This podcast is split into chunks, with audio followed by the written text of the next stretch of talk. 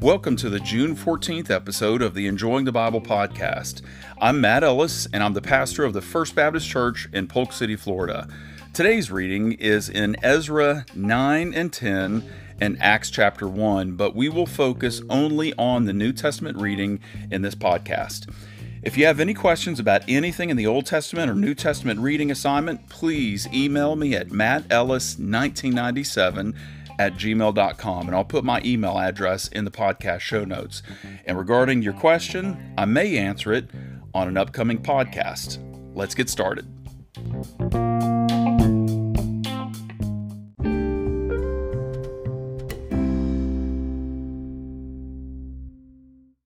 Acts chapter 1.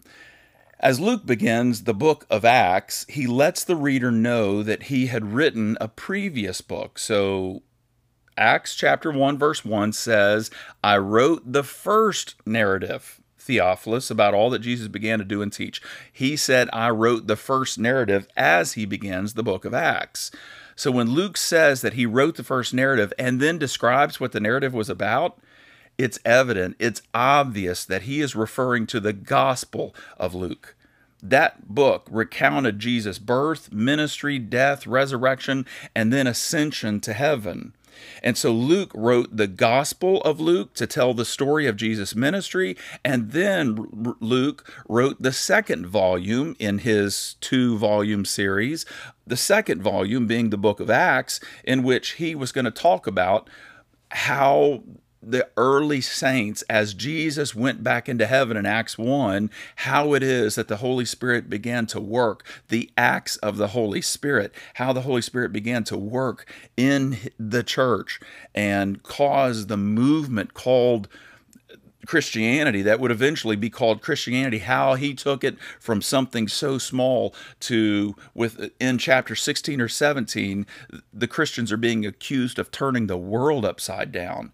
And so Luke recounts in his gospel the ministry of Jesus. He recounts in the book of Acts why it mattered and how it played out in the early church. Well, we understand from Scripture that the Holy Spirit enabled the writers of Scripture to put their thoughts on the page. So let's talk a little bit, just a little bit, about how it is that the Holy Spirit inspired the writers or wrote how God, the Holy Spirit, wrote Scripture using human agents. How did He do it? How did the Holy Spirit do it? When we read the opening verses of Luke's gospel, we understand that the Holy Spirit was not working in a vacuum he he didn't the Holy Spirit just didn't pick anybody and write a masterful book through them, or actually a two volume set through them. Um, he used Luke's intense investigation. He used Luke's impressive intellect. Luke was a doctor by trade, and he used his investigation into the facts and his intellect to for the Holy Spirit to write through Luke the Gospel of Luke and the book of Acts. Just listen to Luke chapter 1, verses 1 through 4, where Luke is saying that it's implied that he's relying on the Holy Spirit, but he also said, I did my part. I studied. Listen to Luke chapter 1, verses 1 through 4. Many have undertaken to compile a narrative about the events that have been fulfilled among us. So, this is me. I'm not reading scripture now. I'm just kind of taking a little pause and saying he referred to the fact that he was aware that he, he knew that there were many that had undertaken to compile a narrative about Jesus' life and ministry. And so it very well may be that he's referring to Matthew's gospel, to Mark's gospel, to John's gospel. And so he said, I'm aware that there are many that have undertaken to write a narrative about the events that have been fulfilled among us, just as the original eyewitnesses and servants of the word handed them down to us uh, so it also seemed good to me, since I have carefully investigated everything from the very first to write to you in an orderly sequence, most honorable Theophilus, so that you may know the certainty of the things about which you have been instructed. So, the Holy Spirit inspired. The, and, and what we mean by that is the Holy Spirit breathed out the book of Luke and the book of Acts, but yet he used someone who had studied. There's God's part, there's human part, right? Well, one more thing that I want to point out in uh, verse 1 is the name Theophilus. Well, Theophilus is a good Greek name, and it's made up of two words that are kind of shoved together. And in the Greek language, Theophilus means friend of God or lover of God. Thea means God, Philos is brotherly love, right? And so the name Theophilus meant friend of God or lover of God or maybe even loved of God. And so Theophilus may have been someone that Luke was writing to. Maybe he was actually writing to a guy whose name was Theophilus and saying, Hey, this is a, a, narrative that I've investigated about Jesus. Maybe it was an evangelistic tool to a guy whose actual name was Theophilus. Or it may have been the name, Theophilus may have been the name of a man who made it financially possible for Luke to study and write this book. Maybe it wasn't evangelistic. Maybe there was someone whose name was Theophilus who maybe was rich, and sometimes what they would do is they would foot the bill so that someone could do something, you know, write a book or do any number of things. And uh, so the, the financer would, would make it possible. Maybe that's who Theophilus was. Or it may simply be the nickname that Luke gave his readers, even you and me, assuming that all who would read about Jesus and the early church are friends of God or soon would be.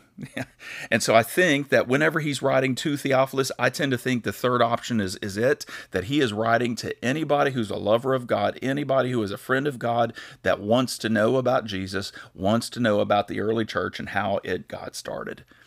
Well, in verses 4 through 5, we read that Jesus had told the disciples not to leave Jerusalem until the Holy Spirit came. Uh, this is something we need to address at least briefly, and there's two specific items we need to understand regarding the baptism of the Holy Spirit. First, the Holy Spirit's work in the New Testament was much different than in the Old Testament. In the Old Testament, the Holy Spirit only came on people who he empowered to do God's will. Not on all God followers, not all God followers in the Old Testament had the Spirit. Uh, and this happened, uh, the, the, the, the, filling of the Spirit. Uh, the Spirit came on uh, Israel, some of Israel's judges, some of their prophets, some of their kings, and some of their other leaders. But the Holy Spirit only came upon someone temporarily. You know, He came on them and then He was gone. You know, it's just sometimes it was just a moment. Or it could be that someone had the Spirit for a prolonged period of time, but then because of grievous, unrepentant sin, the Holy Spirit left them, such as King Saul. And that's in fact why David, when he's repenting in the psalm, says, Take not your Holy Spirit from me. We don't pray that in the New Testament. That's an Old Testament prayer. We don't have to ask for God's Spirit not to be taken from us. It's not going to happen because that's Old Testament theology. But in the Old Testament, the Spirit of God did not come on every single God follower, He only came on those who were in a position to really do something special for the Lord, to stand up for the Lord, to stand up for truth, to lead, or whatever it was that they needed, and the Spirit would come on them to empower them to do that task. Well, in the New Testament, ever since the days of Acts, the Holy Spirit comes in and dwells every single person who trusts in Jesus for eternal life. It's not like the Old Testament. They only a few people got, uh, you know, immersed or filled with the Spirit. Today, in the New Testament, every single person who trusts in Jesus gets the Holy Spirit as a part of the salvation package. When we are saved, at that moment that we trust, the Holy Spirit comes in to dwell. The Holy Spirit takes up residence within us, actually turning our bodies into a temple of God.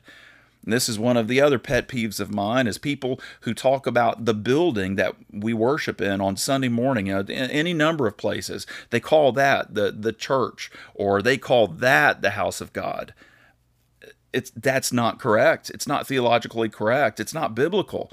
Um, it's it's just something that has been passed down from generational Christian to generational Christian. But that building is not the house of God. You and I, if we are saved, we are the house of God. We are the temple of God. That building that we worship in on Sundays is just a building. We're the temple of God because God's Spirit lives in us. Furthermore, uh, he will never leave us and is our guarantee that all who trust in Jesus will finally arrive in God's presence to enjoy Him forevermore. In the Old Testament, the Holy Spirit would leave uh, when He was grieved.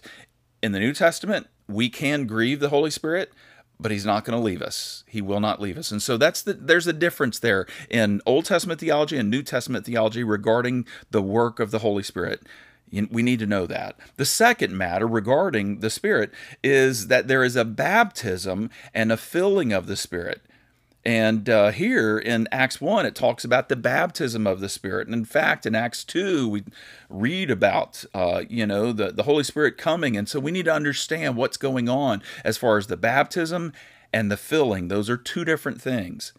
The baptism of the Spirit as we read about that in Scripture in New Testament theology, the baptism of the Spirit, talked about in verse 5, Acts chapter 1, verse 5, is understood to be the moment the Holy Spirit enters a believer at the point of baptism. At the point of salvation. I'm sorry, I made a mistake. The whole, the, the baptism of the Spirit enter uh, that happens the moment the Holy Spirit enters a believer at the point of salvation. He quote baptizes them and in so doing identifies every believer with Christ. That that's what baptism is is it identifies us with Christ and the Holy Spirit by virtue of it being Christ's spirit coming to dwell inside of us, he identifies us with Christ. And so that's the baptism of the Spirit. Baptists believe in the baptism of the Holy Spirit, but we believe it happens at the point of salvation. It happens one time one time in your life. You cannot be baptized in the Spirit more than once. It happens at the point of salvation. And since we can only be eternally saved once, baptism, baptism of the Spirit only happens once in the life of a believer, right? We see that. We understand that. The baptism of the Spirit. So, what is the filling of the Spirit? we read of the baptism of the Spirit in Acts 1. The filling of the Spirit is talked about in other places, like in Ephesians 6 uh, 18 or 5 18. The filling of the Spirit refers to an event that happens multiple times in the life of a believer. In complete dependence upon God's Spirit, a believer complies with the command of Ephesians 5:18 where it says don't be drunk with wine but be being filled with the Spirit.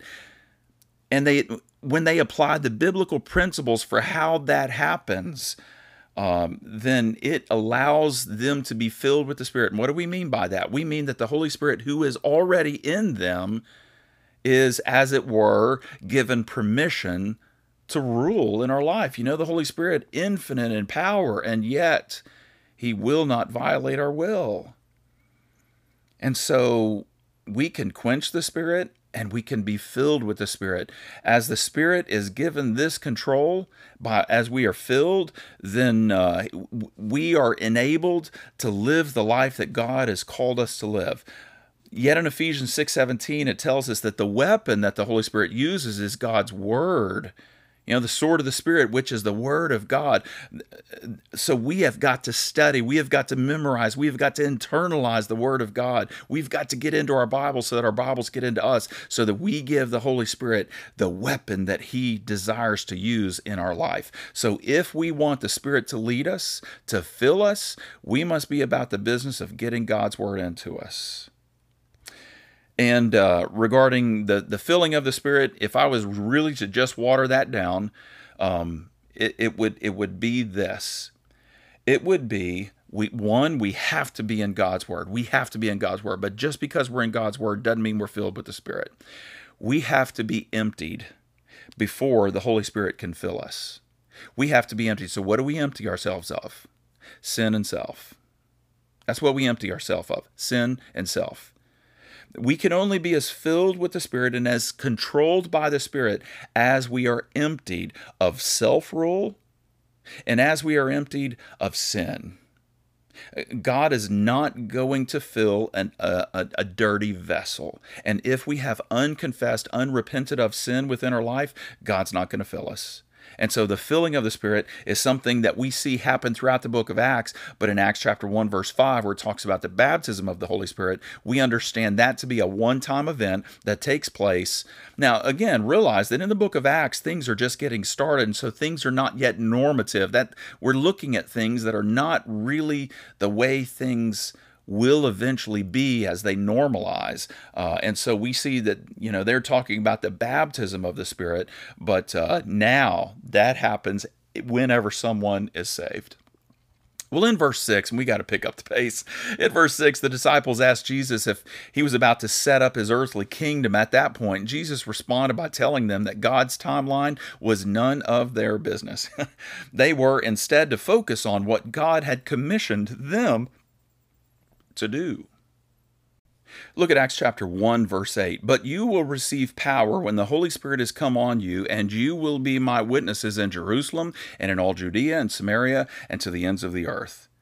So, to be Jesus' witnesses, uh, they were simply to tell what they'd seen and experienced, right? That's what a witness is. You just tell what you've seen, tell what you've experienced. They were to tell people about Jesus, what he had taught, and why he died on the cross and rose from the dead. And as they testified about Jesus, as they bear, bore witness to Jesus, what they had seen and what they experienced, they were then to call people to follow him. So, where were they to be a witness for Jesus? What was their sphere in which they were to be a witness? Where are we to be a witness for Jesus? Well, we observe in Acts 1 8 that we are to begin where we are and work out from there. In fact, we observe that there are concentric circles in Acts 1 8. Now, if you're not familiar with what a concentric circle is, imagine, if you would, that you've got a bow and arrow in your hand and you are aiming at a target, or you've got darts and you're aiming at a target. Look at that target in your mind's eye right now. It's got the red bullseye, and then it's got a circle around that, and then a bigger circle around that, and then finally you got the biggest circle of all around that. That's what concentric circles in. It's a small circle, and then it's a bigger circle around that, and then a bigger circle around that. So we see that there are four concentric circles in Acts chapter 1, verse 8. In Acts chapter 1, verse 8, it uh, tells us that we are to be witnesses in Jerusalem, Judea, Samaria, and unto the uttermost parts of the earth, or to the ends of the earth. So it begins in their city, the smallest circle, the city of Jerusalem. Then their witness was to expand out to their country, the country of Judah. That's a little bit bigger of a circle. And then they were to go even farther to neighboring nations where there was racial tension. Like in Samaria, the circle is bigger. And finally, they were to go even farther out to, quote, the ends of the earth. The, that's the biggest circle of all, and that's the size of the earth. So when we look at the progression of the gospel in the book of Acts, we see that the narrative generally follows the progression of Acts 1 8. What started in Jerusalem, the smallest circle, was all over the world by the end of the book of Acts. Friend, our churches should be involved in missions locally and abroad and everywhere in between. Look at Acts 1 8 to determine what your Jerusalem is and then be a witness for Jesus there. Then define your Judea and your Samaria and do missions there. And finally, at least one place internationally where, find at least one place internationally where you can be a witness uh, and do missions there. Acts 1 8 is a command, but it's also a call to an adventure locally and beyond. I know very few people who have gone on mission locally and beyond who are not people that get excitement in their eyes when they think about all that God has done and what God may do in, in the future. I'm telling you, people that just sit back on you know, the old phrase sit back on their blessed assurance and don't do anything with the gospel don't do anything with their life. They tend to like adrian rogers a former pastor of mine used to say sit soak and sour and uh, that's that's no good. I mean, whenever we uh, we are not to sit, soak, and sour, he said we are to serve. And whenever we're involved in mission opportunities locally, uh, beyond abroad, and everywhere in between, man, there's a sense of adventure and excitement that comes with that. Well, after Jesus said this, uh, we read in verses 9 through 8, 9 through 11 that Jesus was taken up on a cloud, and we're also told that angels proclaimed that Jesus would come back one day just like he left. One of the many intriguing things about this text is that Jesus took his body to heaven with him. Is uh, his resurrection body that he had had on earth for 40 days after he rose from the dead was the one in which he ate, he was hugged in that body. He still had his scars that he offered to let Thomas see and touch. So it was a very physical body, remarkably similar to our own, and yet he took that body to heaven with him in Acts 1. That tells me that heaven is much more real than we often think that it is. There are currently people there with bodies like we have here. It also reminds me that the future heaven is spoken of in the last two chapters of the book of Revelation, and the final heaven is going to be a brand new, real, physical earth with new heavens, new space out there. Friend, heaven isn't some mystical place out there on the clouds. It is a real physical existence in a body on an earth. If this isn't true, then Jesus, wherever he is right now in heaven, is completely out of place because he took his physical body with him to heaven and he's got it with him right now. Heaven is real. Acts chapter 1, verse 12 then they returned to Jerusalem from the Mount of Olives, which is near Jerusalem, a Sabbath day's journey away. So, I mean, I just like pointing out little things that maybe we don't see as we read through this. How far is a Sabbath day's journey? Well, the Sabbath day's journey is, uh, according to this text, is the distance from the Mount of Olives to the place in Jerusalem, to their place in Jerusalem. Well, if we look at Exodus chapter 16, verse 29, uh, the people of Israel were not on the Sabbath to go beyond their place. Okay, so how far does their place extend? Well, according to Numbers chapter 35, verse 5, the people of Israel were to measure off 3,000 feet outside each of their cities for the outer boundaries of their pasture lands. So this land, uh, this this land, uh, it, it belonged to them. It was their place. So, putting these two verses together, some have speculated that a Sabbath day's journey was no more than about 3,000 feet, or a little more than half a mile. And so that is roughly the distance, depending on where they were on the Mount of Olives and where where the house was that they went to in Jerusalem. But it would have been really close to half a mile. When the group of disciples, women, the mother of Jesus, and her sons arrived back in Jerusalem, they went to the second story room of a home. And Luke points out that they prayed in that room. In fact, he writes that they all were continually united in prayer. I love that. Matthew Henry, the great Presbyterian pastor and author of the 1600s, who oversaw the commentary project called the Matthew Henry Commentaries, he once said, When God intends great mercy for his people, he first of all sets them praying. If I were to say that in just normal English, before God does something really amazing among his people, he gets them praying first.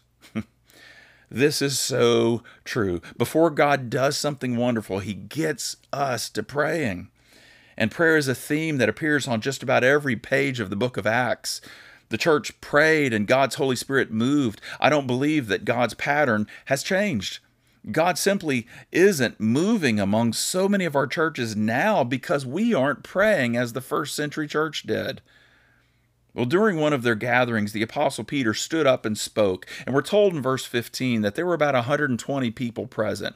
We know from passages like 1 Corinthians 15, verse 6, that there were at least 500 Christians in the world at that moment, maybe many more.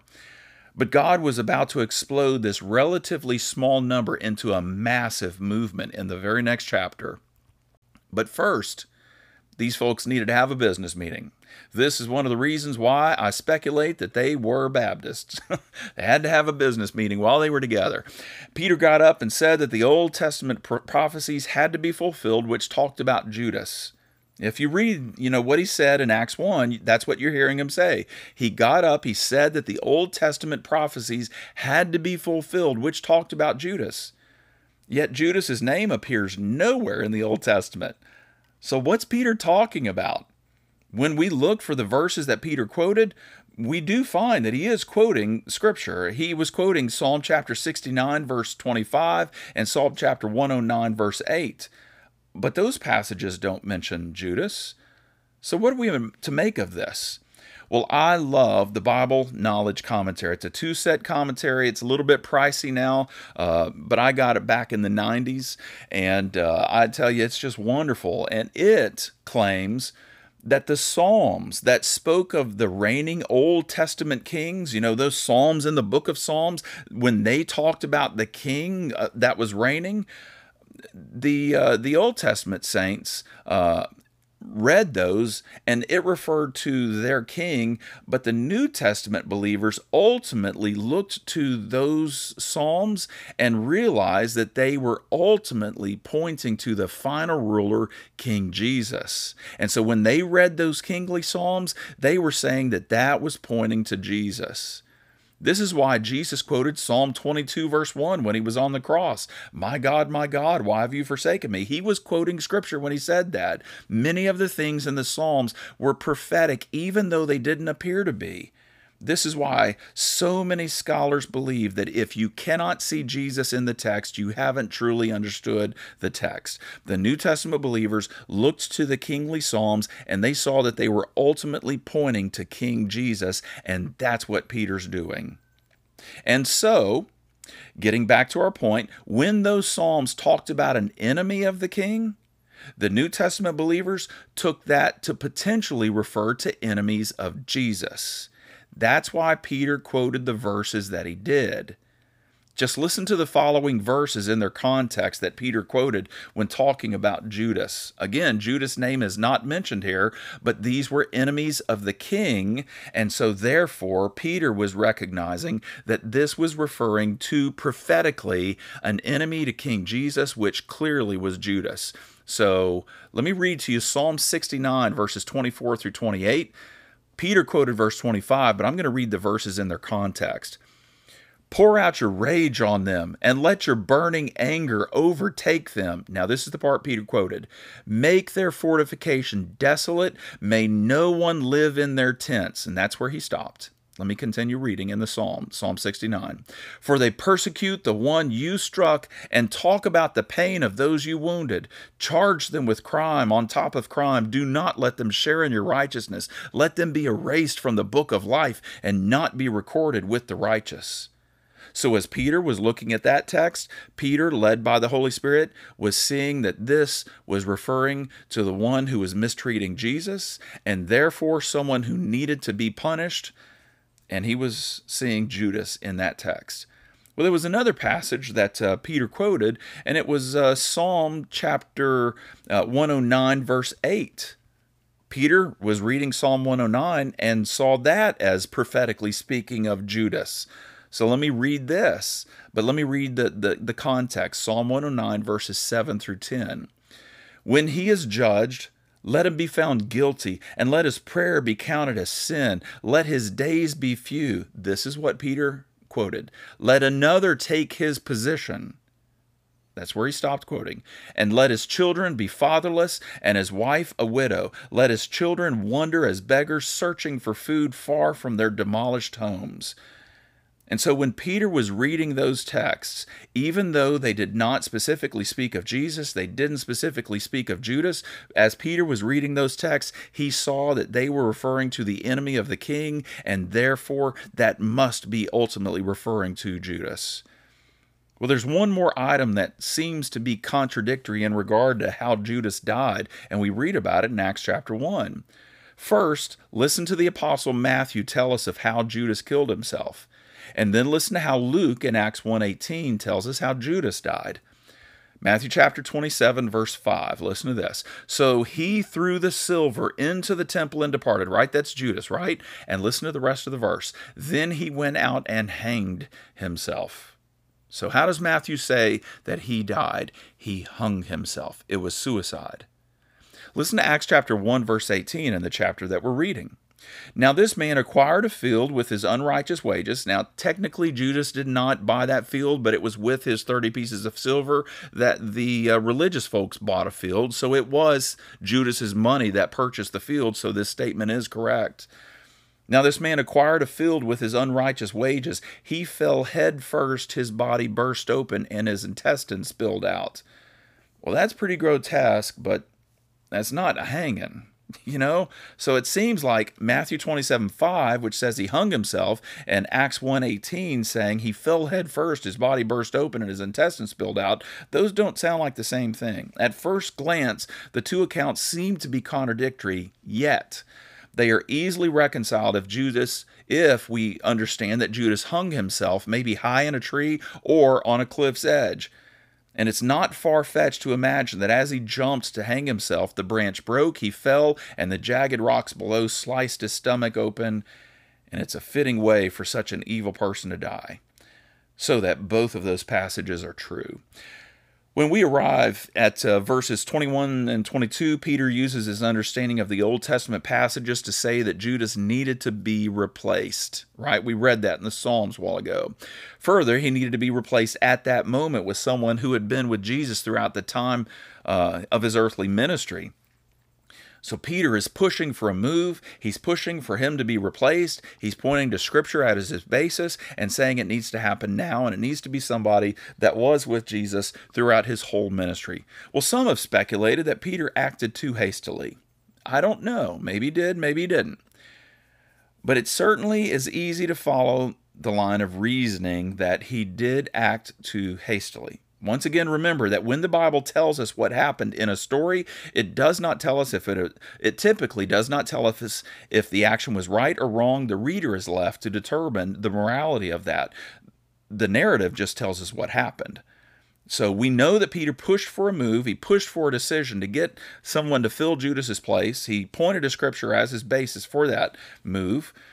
Um, but one of the things we also realize is that Peter repeatedly stuck his foot in his mouth and got ahead of Jesus when Jesus was on earth, and he did that quite often. And Jesus had to correct him. Now Jesus is not here to correct him. Is it possible that Peter is moving too quickly?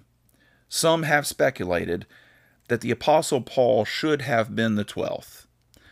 I think that suspicion or that the possibility of that to be true I think it's at least plausible. I think it's at least worthy of thinking about. Just listen to the Apostle Paul speak of Jesus' death, resurrection, and then his appearance to his followers. Listen, I'm going to read you a text from 1 Corinthians, and I want you to listen to what Apostle Paul says. When Paul speaks of himself, it sounds as if he's saying that he regretted coming along too late to be a part of the inner group. Okay, so let's listen to 1 Corinthians chapter 15 verses 3 through 8. Listen to the apostle Paul. For I passed on to you as most important what I also received that Christ died for our sins according to the Scriptures, that he was buried, and that he was raised on the third day according to the Scriptures, and that he appeared to Cephas, that's Peter, and then to the twelve. Then he appeared to over 500 brothers and sisters at one time. Most of them are still alive, but some have fallen asleep. Then he appeared to James, then to all the apostles. Now listen to this last part. Last of all, as to one born at the wrong time, he also appeared to me. and do you hear the Apostle Paul saying this? He said, I came along at the wrong time. I was born at the wrong time. If I'd have been born earlier, I could have been maybe one of the apostles. I think that's what he's saying. I wonder if Paul, instead of being the 13th apostle, if he shouldn't have been the 12th apostle. We just don't know. Well, this chapter ends as Peter leads the gathering to fill the 12th spot, and two men are nominated, and those uh, two men are Joseph and Matthias. And the group prayed, asking the Lord to show who he had chosen to fill Judas' spot. And then they cast lots, or, you know, we would say voted, and Matthias was chosen to be the 12th apostle. Whether Matthias should have been the 12th apostle, God's Holy Spirit was about to empower these folks for ministry the small group of disciples, this small group was about to become a movement that would take the world by storm. That's why the book of Acts is not primarily referring to the acts of the apostles, it's the acts of the Holy Spirit. Nothing else could explain how quickly Christianity would take the world by storm.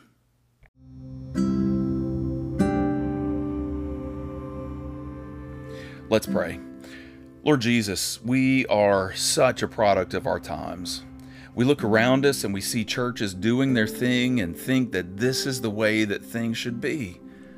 Yet when we look at the book of Acts, we realize that there is so much more of you to be experienced. There's so much more work to do, so much more joy to have, so much more hardships to endure for your sake.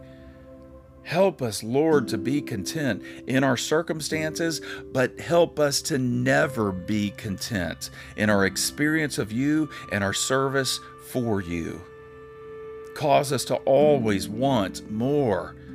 And then, as we comply with biblical principles we observe in the book of Acts, please help us experience true revival in our hearts, our churches, and across our land.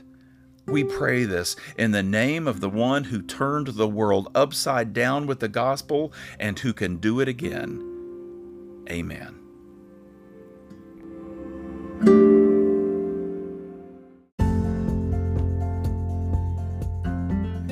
Well, I hope today's episode has helped you to understand and enjoy God's Word so that you can apply it in the power of the Holy Spirit.